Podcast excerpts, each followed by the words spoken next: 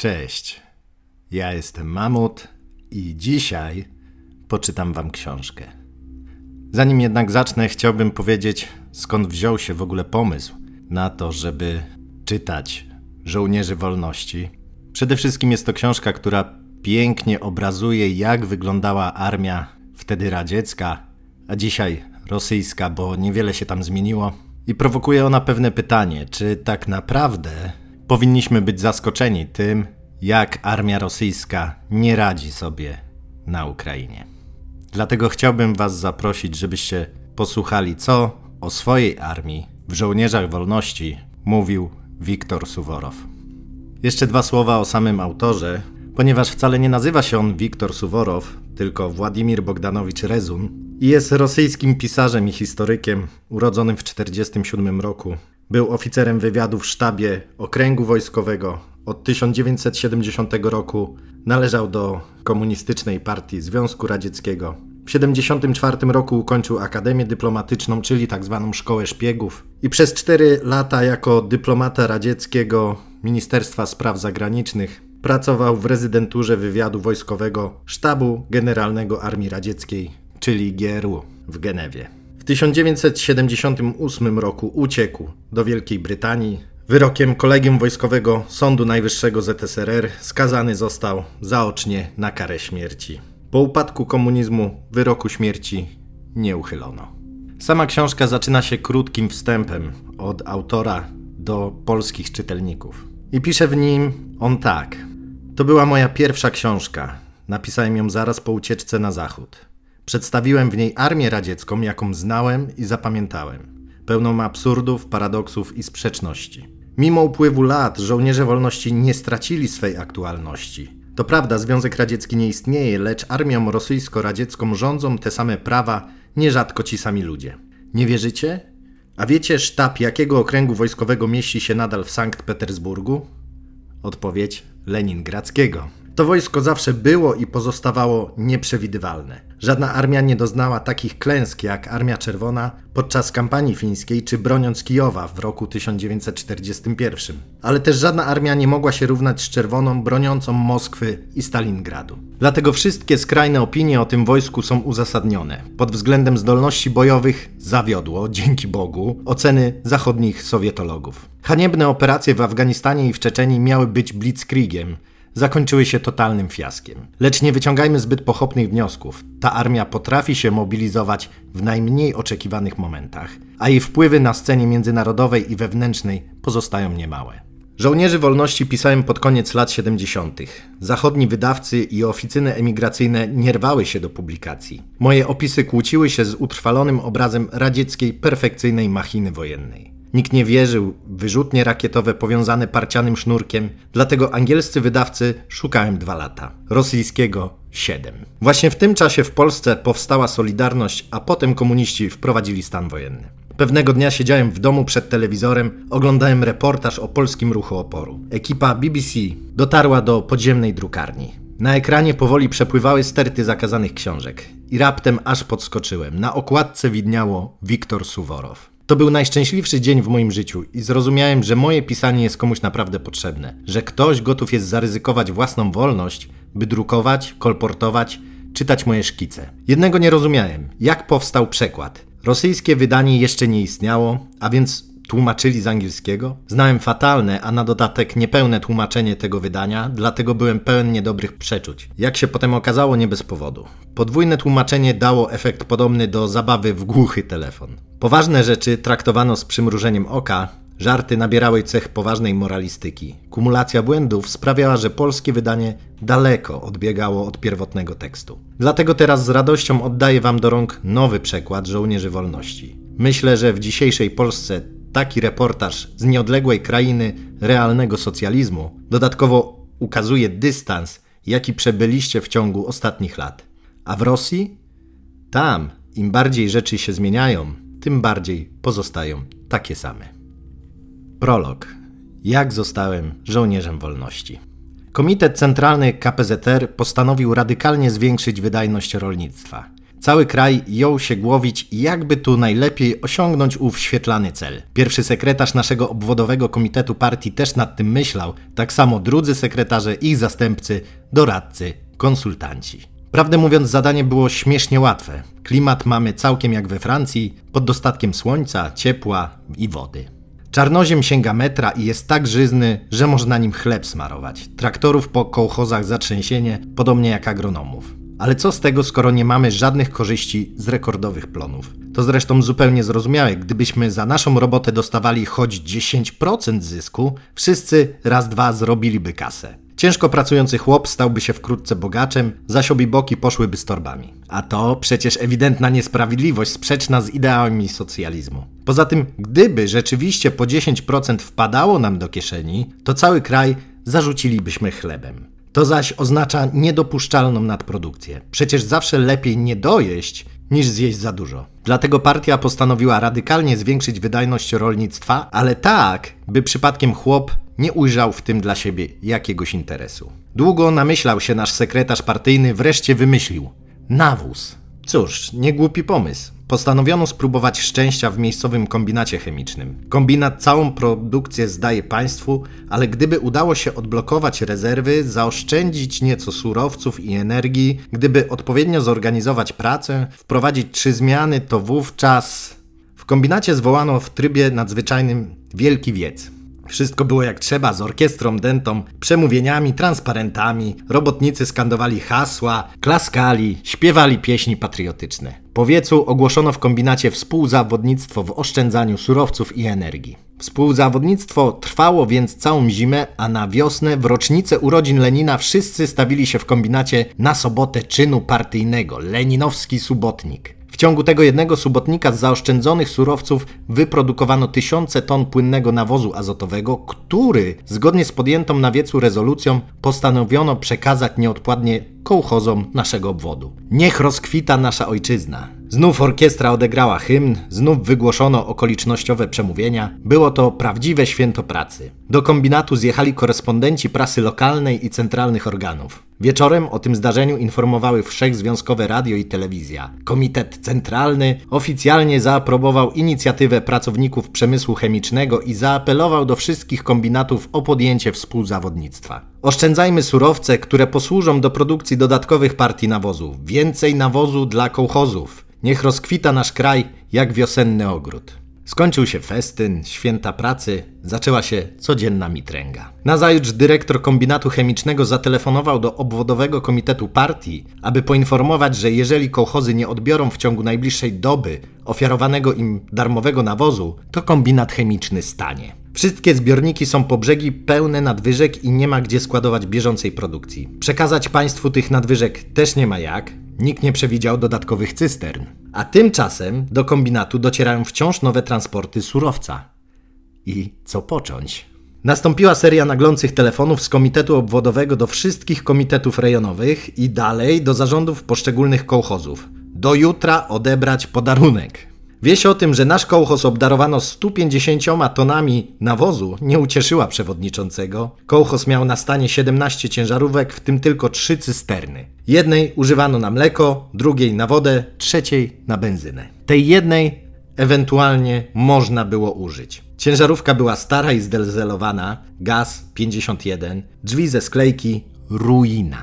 Do miasta siedemdziesiąt trzy kilometry. Uwzględniając stan dróg oznaczało to pięć godzin jazdy w jedną stronę i pięć z powrotem. Kierowcą tej ciężarówki byłem ja. Słuchaj no, zaczął przewodniczący. Jeżeli nie będziesz spać przez dwadzieścia cztery godziny, jeżeli nie rozładuje ci się akumulator, a chłodnica nie wybuchnie od przegrzania, jeżeli nie zatrzesz skrzyni biegów i wóz nie ugrzęźnie w błotach, to powinieneś wyrobić w ciągu doby dwa kursy i zwieść trzy tony tego cholernego azotniaka. Ale trzeba zrobić nie dwa kursy, tylko sto. Tak jest, towarzyszu przewodniczący, odparłem. To nie wszystko, powiedział. Kończy nam się benzyna, dam ci na trzy kursy, ale z resztą, z dziewięćdziesięcioma siedmioma znaczy, musisz sobie jakoś sam poradzić. Nawet i własną dupą pchać, jak będzie trzeba. Jasne, odpowiedziałem. Liczę na ciebie, jak nie wyrobisz stu kursów, wywalą mnie ze stanowiska.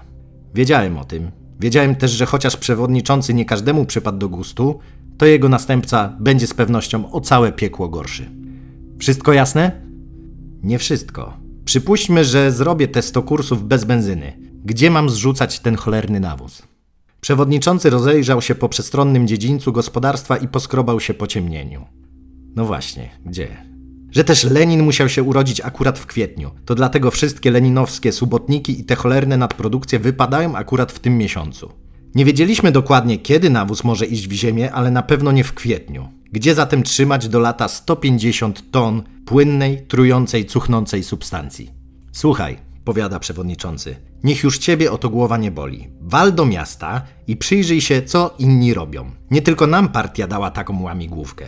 Wszystkie kołchozy w obwodzie męczą się z tym problemem. Na pewno ktoś coś wymyśli. Geniuszy u nas pod dostatkiem. Rób to, co pozostali. Powodzenia.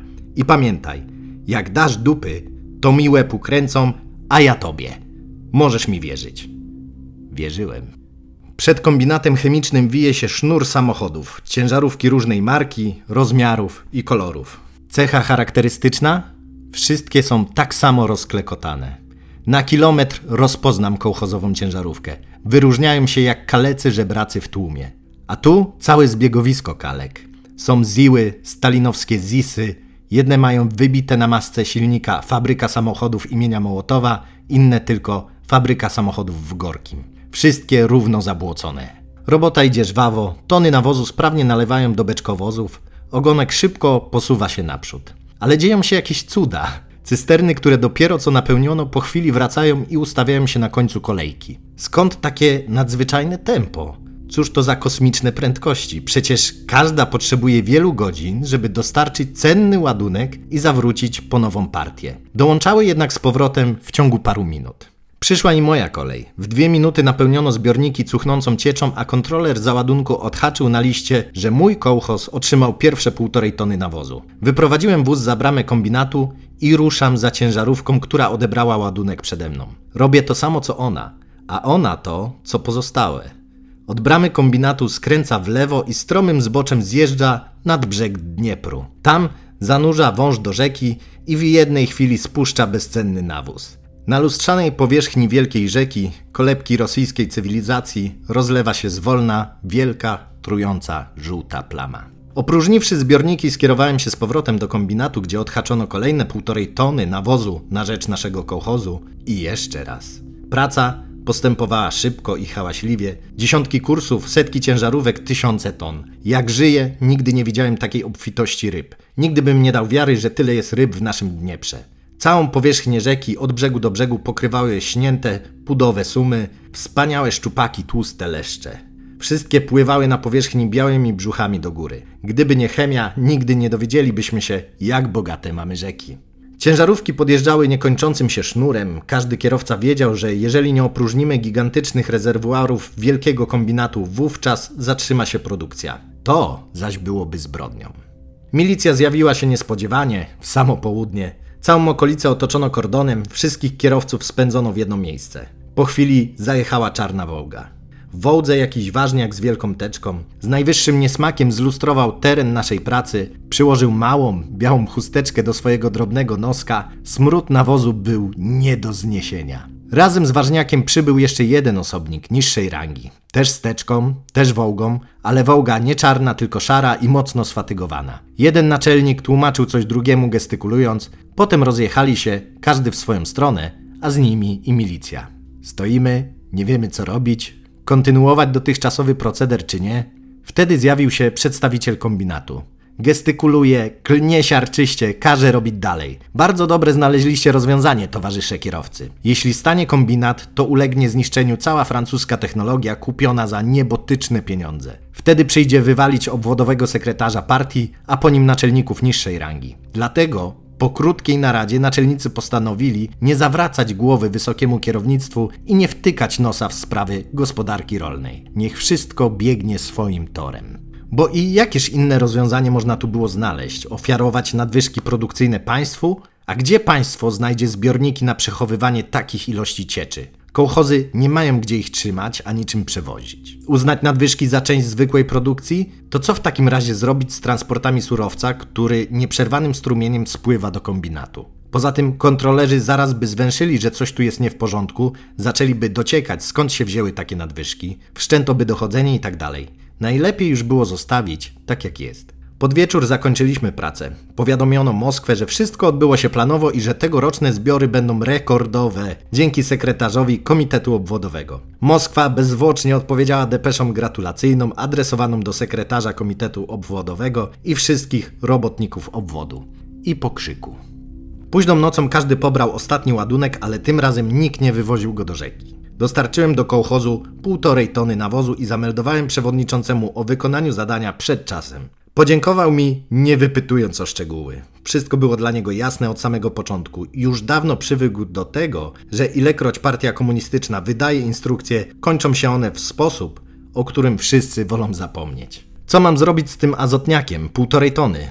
Zapytałem. A weź to sobie. Mógłbym produkować rekordowe plony i bez nawozów, tylko po cholerę. Na tym stanęło.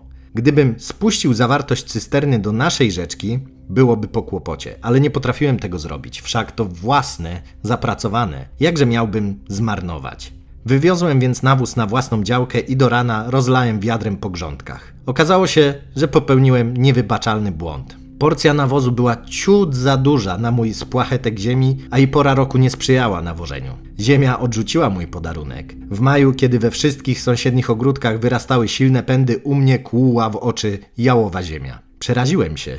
Jak przeżyjemy zimę? Pieniądze z pracy w kołchozie starczają na dwa miesiące biedowania, a uciec z kołchozu też nie mogłem. W socjalizmie chłop nie dostawał do rąk dowodu osobistego uprawniającego do poruszania się w obrębie kraju. Nie myślcie sobie, że to tylko taki radziecki komunistyczny kaprys. To życiowa konieczność. Skoro chcieliśmy ustanowić powszechną równość obywateli, należało szczególnie pomyśleć o mieszkańcach wsi. Gdyby dać wszystkim te same prawa, zaczęłaby się masowa ucieczka ze wsi do miast. Każdy chciałby mieć wyznaczone godziny pracy, nie pracować w dni ustawowo wolne, latem wziąć urlop. A gdyby wszyscy mieszkańcy wsi przenieśli się do miast, państwo powszechnej równości padłoby z głodu. I aby temu zapobiec, należałoby przywrócić system wolnorynkowy, czyli kapitalizm, bądź też przywiązać chłopów do wsi przy użyciu drutu kolczastego, psów, pogróżek i socjalistycznej ustawy antykułackiej. Jako zagorzały orędownik równości całej ludzkości byłem gotów przeżyć całe życie bez dowodu osobistego. Cóż z tego, że nie mógłbym porzucić wsi, ani ożenić się z miastową, ani nocować w hotelu czy latać samolotami. Ale za to wszyscy będą równi. Koniec z wyzyskiem człowieka przez człowieka. Niestety, cholerny nawóz sprawił, że musiałem rozejrzeć się za nową drogą życia. Do wojska szykowałem się dopiero w następnym roku. Jak dotrwać do tego czasu? Mogłem wylądować w pudle na darmowym garnuszku albo zostać oficerem w wojsku, gdzie też karmią za darmo. Zważywszy, jak nie trudno znaleźć się za kratami, postanowiłem, że z tej szansy skorzystam tylko w ostateczności. Aby zostać oficerem, musiałem wpierw stać się obywatelem własnego kraju, innymi słowy zdobyć dowód tożsamości. Mówią, że zdobycie paszportu w Z S R R było sprawą tak trudną, że na jej osiągnięcie człowiek poświęcał czasem całe życie. Lecz dla osoby nieuprawnionej do posiadania paszportu zdobycie dowodu osobistego było przedsięwzięciem jeszcze trudniejszym. Jeśli masz dowód i ubiegasz się o paszport, prawo jest teoretycznie po twojej stronie. Wolno ci protestować, założyć strajk głodowy albo pisać listy do Breżniewa. Jeżeli się uprzesz, może ci się nawet uda. Jak jednak walczyć o dowód osobisty? Dopóki byłeś zwyczajnym radzieckim chłopem, prawo było przeciwko tobie. Nie uważano cię za obywatela tego kraju, tylko za chłopa tego kraju. Jeżeli nie przysługuje ci żadna forma obrony, jeżeli się urodziłeś tylko i wyłącznie do roboty, jako integralna część środków produkcji rolnej, to co wtedy? W świetle prawa byłem, jak każdy radziecki chłop, banitą. A jednak udało się. To długa historia, której nie wspominam z przyjemnością. Musiałem zaszantażować przewodniczącego kołchozu, wywieźć w pole prezesa Rady Wiejskiej, uwieźć jego sekretarkę, no nie było innej drogi. Dostałem dowód osobisty, chociaż nie całkiem legalny. Musiałem jak najszybciej wymienić go na jakiś inny oficjalny dowód tożsamości. W przeciwnym razie w każdej chwili można mi było zarzucić bezprawne podszywanie się pod obywatela kraju, w którym moi przodkowie żyli od stuleci. Właśnie dlatego wstąpiłem do Charkowskiej Szkoły Dowódców Wojsk Pancernych Gwardii. Tam zabrano mój dowód, a w zamian otrzymałem czerwoną legitymację z wielką gwiazdą, sierpem i młotem. Teraz już żadna siła na świecie nie mogła mnie zawrócić do kołchozu. Z armii radzieckiej nie ma odwrotu.